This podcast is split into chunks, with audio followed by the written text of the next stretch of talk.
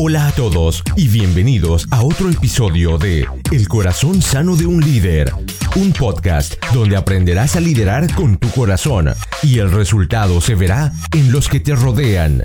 Nuestra meta, la de poder retarte, inspirarte y equiparte para que crezcas en tu liderazgo. Los dejo con su anfitrión, el pastor Juan Romero. Hola a todos y gracias por estar con nosotros. Gracias por acompañarnos en este podcast El corazón sano de un líder donde equiparse no es opcional, es vital. Gracias por acompañarnos el día de hoy, por habernos elegido y creo que algo que está en mi corazón es que cada uno de nosotros con cada episodio pueda crecer un poco más, pueda avanzar un poco más, pueda ser aquel líder que pueda llevar a aquellos que te rodean a un nuevo nivel.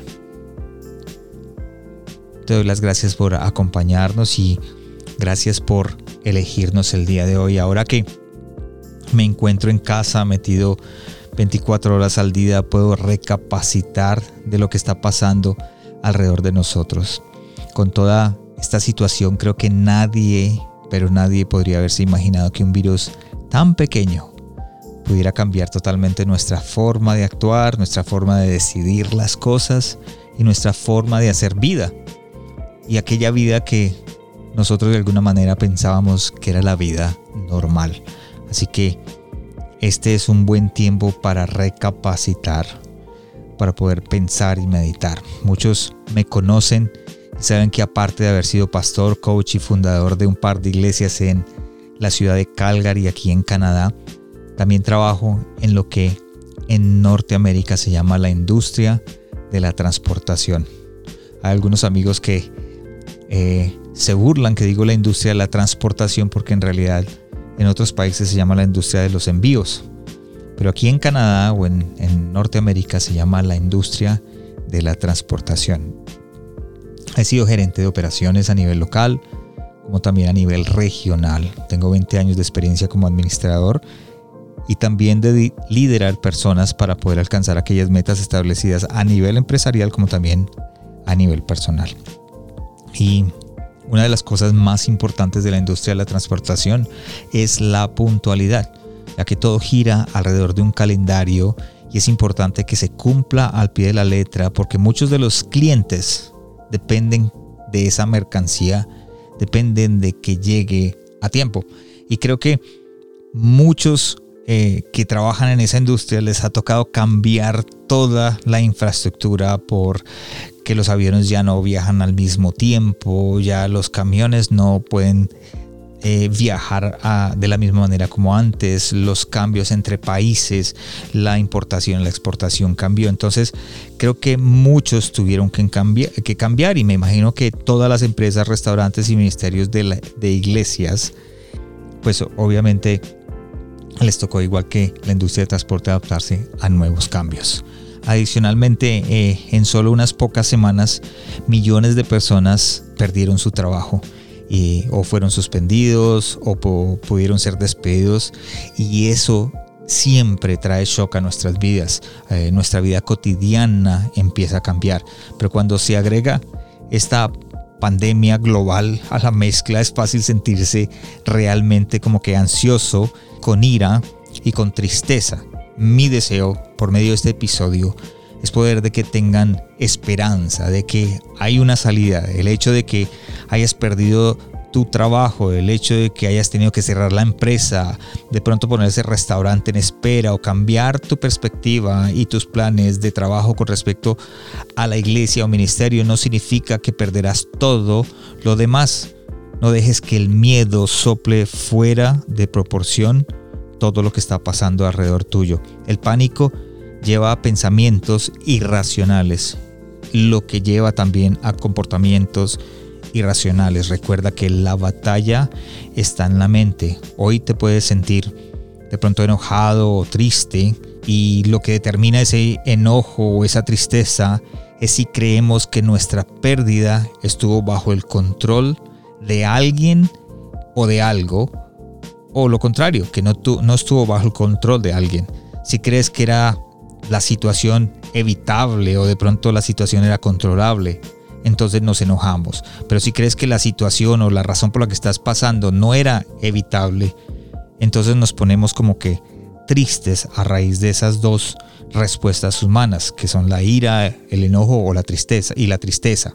Estas dos se, se unen, se están uniendo en, medio de esta pandemia y es lo que estamos recibiendo o lo que estoy recibiendo de mucha gente es que están pasando en un momento de ira o de enojo o, o están tristes. ¿Por qué?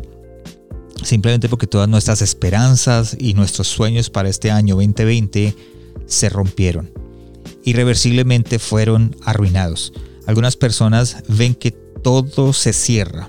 La economía se arruina, los medios de vida se destruyen y piensan que es una reacción exagerada e irracional. Ven la interrupción de sus propias vidas o la vida cotidiana como algo que había podido, había podido ser evitable y lo que está pasando ahora es innecesario y están enojados hasta ya no poder más. Mientras tanto, otros se resignaron al hecho de que el distanciamiento social y la cuarentena son efectos secundarios y son efectos necesarios de una pandemia. O sea, que, que se pudo, que, que nos tocó asumir. Creen que no hay nada más que se puede hacer. El daño ya está hecho, se rinden y se ponen tristes. Y estos son los que yo digo que en Facebook escriben largos y llorosos comentarios sobre cómo permanecer sanos en casa. Pero quiero hacer que quiero que caigan en cuenta que estas dos reacciones, aunque completamente diferentes en la superficie, tienen sus raíces en la misma experiencia, tienen sus raíces en el mismo lugar. Como digo yo, siempre sale el mismo costal. La destrucción de las esperanzas que tenemos la gente está enojada porque esperaban que sus vidas fueran hacia un lado, pero los medios de comunicación, los políticos, los científicos, quien quiera que haya sido, hizo que la situación se fuera por otro.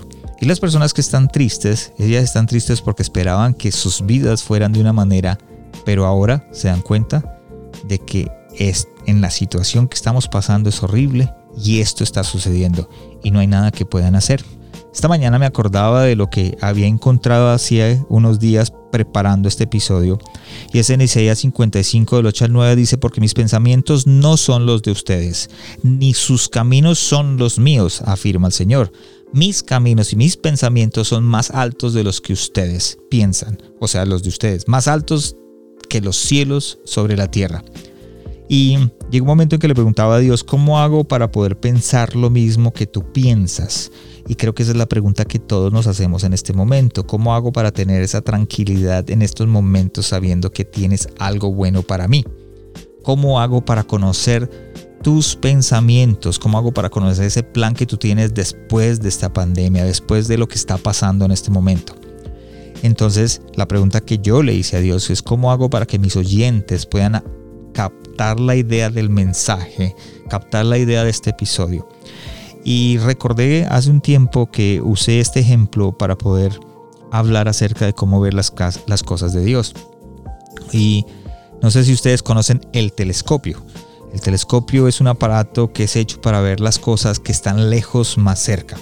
O sea, sé que por medio del telescopio ya no tenemos que imaginarnos cómo es Marte o cómo es Júpiter o cómo es la Luna, eh, porque ya con podemos podríamos acercarnos a ese planeta por medio del telescopio. Ya podemos ver no solamente lo grande de la luna, perdón, sino con detalles la superficie.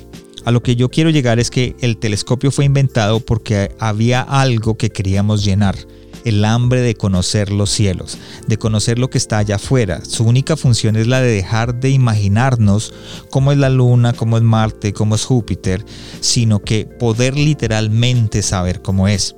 Y de la misma manera nosotros en algún momento tenemos esa hambre de conocer los pensamientos de Dios, esos pensamientos que están allá lejanos y que quisiéramos ver y poder entender y de alguna manera ver lo que Dios tiene para nosotros. A raíz de este problema entonces tenemos sentimientos y tenemos emociones en donde sentimos incertidumbre, perdón, en, los, en este momento por lo que estamos pasando. Y creo que es de esperarse. Creo que no eres el único que está pasando por esta eh, situación, no eres el único que se está haciendo esas preguntas, ya sea que te sientas asustado y enojado o de pronto ambas, eh, dese un tiempo y un espacio para procesar antes de avanzar. Nadie toma buenas decisiones cuando entran en pánico, así que comencemos por calmarnos. Haz un alto en el camino y toma un respiro profundo. Antes de tomar una decisión de lo que va a venir, quiero que calmes y te des cuenta de qué es lo que Dios quiere hablarte, que te des cuenta del plan de Dios para ti. Los cambios son impactantes porque casi siempre estos cambios son inesperados. Y como lo dije al, principio, al comienzo, creo que nadie pensaría que estaríamos en este momento pasando por una cuarentena a causa de un virus. Y si tú eres eh, de pronto un líder o un empresario, que eres una persona responsable y eres de los que no quiere ver sufrir a los miembros de su equipo, por lo que recurren a los despidos como el último recurso para ayudar a salvar tu empresa, para poder ayudar a salvar a aquellos que te sirven, aquellos que son compañeros de trabajo y también obviamente para reducir costos. La realidad es que perder el trabajo es una de las situaciones más duras por las cuales podemos pasar o experimentar. Por lo tanto, date un tiempo para pausar, para procesar y encontrar esa perspectiva adecuada, aquello que Dios tiene para ti. Hago un paréntesis y comparto algo que creo que te puede ayudar en estos momentos de dificultad. Cuando te sientas listo, sea abierto con tus amigos y con tus familiares sobre la situación laboral por la cual estás pasando. No tiene que compartir todos los detalles con todos. Y si no deseas no, perdón, y si no deseas que te molesten con preguntas, siéntete libre de establecer algunos límites de acuerdo a las preguntas que te vayan a hacer. La clave aquí es eh, reconocer que este es un momento difícil y vas a necesitar estímulo y que de alguna manera necesitarás ayuda. Si estás casado o casada, sea abierto con tu cónyuge. La comunicación es importante en estos momentos. En mi experiencia te voy a comentar, mi esposa ha sido la que más ha aportado a mi vida y ha influenciado en qué dirección debo ir en momentos difíciles es necesario tener esa comunicación con tu cónyuge, acercarte a ellos. No dejes que la vergüenza te mantenga aislado en esa oscuridad que te pone la ira y que te pone la tristeza. Si tienes hijos, acércate a ellos. Hable sobre cómo esto va a afectar tu estilo de vida de ahora en adelante y cómo afectará el tiempo que pasarán juntos. Haga lo que tenga que hacer para obtener el soporte la ayuda que es necesario. Volviendo al tema, los tiempos de crisis revelan el tipo de persona que, somos. Eh, ser despedido de un trabajo, perder la empresa, tener que cambiar tu forma de hacer vida es difícil. Y si sumas una pandemia mundial lo hace mucho más abrumador. Pero quiero que recuerden algo que Pablo dijo y de pronto esto que voy a leer va a darte una forma de ver las cosas diferentes. De pronto vas a poder entender lo que Pablo estaba tratando de decir en Filipenses 4. Sé vivir humildemente y sé tener abundancia. En todo y por todo estoy enseñado. Así para estar saciado como para tener hambre, así para tener abundancia como para padecer necesidades. Y el versículo 13 creo que es algo importantísimo. Dice, todo lo puedo en Cristo que me fortalece la pregunta que te hago, ¿hay algo parecido a lo que está pasando en este momento en tu vida con lo que pasó Pablo, con lo que Pablo está tratando de decir en este versículo? Pablo sintió lo mismo, pasó por lo mismo, y aunque estaba en un momento de necesidad, su pensamiento está puesto en el plan de Dios para él. Todo lo puedo en Cristo que me fortalece, dijo él. Usa este tiempo eh, que tienes en casa, este tiempo de pasar en momentos donde puedes pensar muchas cosas, eh, úsalo para tu ventaja. Reúne tus ideas, elabora un plan de, de juego y vuelve a comenzar. Estoy seguro de que saldrás de esto más fuerte que antes si decides afrontar el desafío. Tienes lo que se necesita, la fortaleza de Cristo y el deseo de seguir adelante. Eh, he visto pastores por medio de Facebook, amigos míos que están ayudando gente, están abriendo eh, las oportunidades para que la gente done ayudas, para que ah, done eh, cosas que se necesitan, que son esenciales para familias que no, que no tienen. Y de pronto tú te has sentado ahí y has dicho, bueno, ¿qué debo hacer yo? ¿Qué estoy haciendo? Entonces, esto que estos pastores están haciendo puede ser de, aprendizaje. Eh, lo más valioso que tenemos en nuestro tiempo es nuestro tiempo, perdón, y en estos momentos no pierdas tu tiempo. No desperdicies estos momentos donde puedes prepararte y puedes aprender de, por ejemplo, estos pastores que están haciendo algo, de esta gente que está donando, de esta gente que está yendo más allá. Leamos libros que nos enseñen qué debemos hacer, escuchemos podcast como este, escuchemos eh, episodios donde te enseñen a poder salir adelante, entendamos lo que estamos tratando de hacer, entendamos lo que queremos, a donde queremos llegar y pongámoslo en práctica.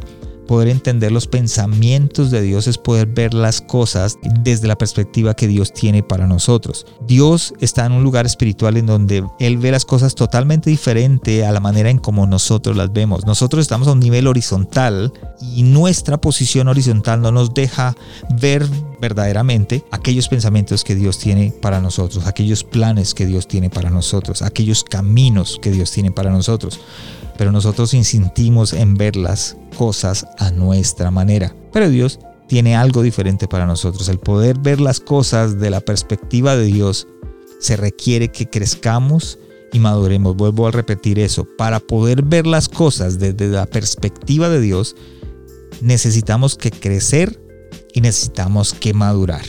No sé si ustedes han visto, les voy a dar este ejemplo, no sé si ustedes han visto esas películas que, de desastres, esas películas mundiales de, eh, donde eh, de pronto una película de un barco se comienza a hundir por alguna razón eh, si usted se da cuenta, las primeras personas que mueren son aquellas que comienzan a gritar, que comienzan a desesperarse, que comienzan a perder el control. Pero los protagonistas de la película son aquellos que aunque no saben qué va a pasar más adelante, planean cómo seguir a salvo. No pierden su cabeza, no pierden los estribos y tienen su mente puesta en una sola cosa, que es salir con vida. Aunque en ese momento, en ese instante donde están, ellos no sepan cómo hacerlo, ellos siguen luchando, buscando salir con vida. ¿Sabe cómo se llama eso? Eso se llama fe. Dios tiene un plan para ti y para mí. ¿Tienes fe en ese plan? Dios tiene un sueño contigo y conmigo. ¿Tienes fe en ese sueño? Dios tiene un fin establecido contigo. ¿Tienes fe en ese fin establecido? Esto se puede aplicar a todas las situaciones, en todas áreas de nuestra vida. Eh, yo sé que en este momento estamos pasando por un tiempo donde algo fuera de nuestro control nos llevó a pasar por esta situación de ansiedad y esta situación de necesidad que estamos pasando. Sí, no fue tu decisión. Pero si analizas y empiezas a mirar, cuando maduramos comenzamos a ver que las decisiones que nosotros hemos tomado o por la situación por la que hemos pasado, en algún momento eh, hemos tomado una decisión para llevarnos a esa situación. De pronto, inclusive, ahorita estás pasando por el momento de cuarentena, pero antes de entrar estabas pasando por una situación que no era muy buena, que no querías estar ahí. Eh, una, una situación donde tomaste una decisión y por alguna razón llegaste ahí. ¿Quién de nosotros no ha tomado esa decisión? ¿Quién de nosotros no ha tomado una decisión que nos llevó a donde no queríamos llegar? Por ejemplo, la de invertir el dinero en un lugar equivocado tomamos la decisión, invertimos el, dinero en un lugar equivocado y lo perdimos. La de ser infiel a nuestra esposa o a nuestro esposo. Terminamos eh, tomando una decisión así y acabamos con nuestro matrimonio o nos puso en una situación difícil. La de dejarnos de nuestras prioridades. De pronto tenemos ciertas prioridades en nuestra casa y tomamos la decisión de que de pronto jugar fútbol era más importante que llevar a nuestros hijos al doctor. De gastarnos el dinero donde no es necesario de tomar ese trabajo que de alguna manera nos robó nuestro tiempo con nuestra familia, de ir a esa fiesta donde estaban tomando alcohol y sabiendo que mi debilidad es el alcohol, fui a esa fiesta y cuando regresé dañé a las personas que me amaban, las personas que estaban cuidando de mí. O creo que la más importante, la decisión de alejarnos de Dios. Es más, en ese momento creo que te estás recordando de esa metida de pata que afectó tu vida que afectó a aquellos que te amaban, que afectó a tu empresa, que afectó a tu ministerio. Y estamos parados en este momento el resultado de nuestra decisión. Y creemos que desde ahí vemos las cosas espectacularmente. Creemos que desde el lugar donde estamos podemos hacerlo. Que podemos nosotros mover las fichas de cierta manera para que eh, nuestro punto de vista sea el mejor y sea el correcto. Pero quiero recordarles que el punto de vista de Dios es único. Y te dice que si tu confianza está en Dios y lo amas, así estés pasando por lo que estés pasando, Dios tiene algo bueno para ti. ¿Cuál es tu madurez de confianza en estos momentos de coronavirus? ¿Cuál es tu madurez de confianza en estos momentos que estamos pasando por COVID-19? Quiero que recordarles algo que dice en Proverbios, que es algo que siempre recuerdo. Proverbios 3 dice, confía en el Señor con todo tu corazón. No dependas de tu propio entendimiento. Si tu confianza en Dios no madura, no vas a poder cambiar tu perspectiva de ver las cosas como Dios dice que las veamos en los momentos difíciles. Quiero darles algo para que descansen un poco, eh, porque pienso que para ustedes de pronto esto es nuevo, lo que está pasando es nuevo, o no ha pasado antes en el, en el mundo o en la historia del mundo, no ha pasado de pronto lo estás pasando ahora porque no pasaste lo anterior, pero la historia es diferente. Se ha, eh, se ha producido, se han producido, perdón, pandemias a lo largo de toda la historia humana.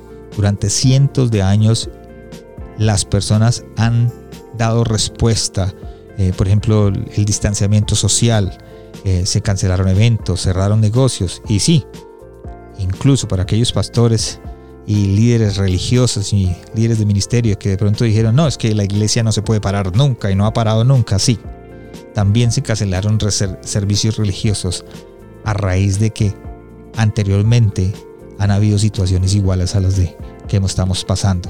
Las escuelas y los espacios públicos se cerraron en Asia en el 2009 y en el 2001, en América del Norte en 1957 y en 1918 se cerraron. Isaac Newton dio a conocer, sus, a conocer sus teorías sobre la gravitación y la óptica durante la cuarentena cuando pasó en casa en 1966 con su madre. La palabra cuarentena en sí proviene de la palabra italiana 40 que se inventó en el siglo XIV y esta palabra se inventó a raíz de la peste negra. Del mismo modo, la crisis económica y política son la norma para la historia humana, no es la excepción. Todo esto que estamos pasando económico y político ha pasado antes y la mayoría de las veces son causadas por el, por el miedo humano. De pronto una decisión estúpida o una decisión irracional. Estas cosas suceden cada 20 o 30 años, casi como un reloj puntual eh, en la mayoría de países.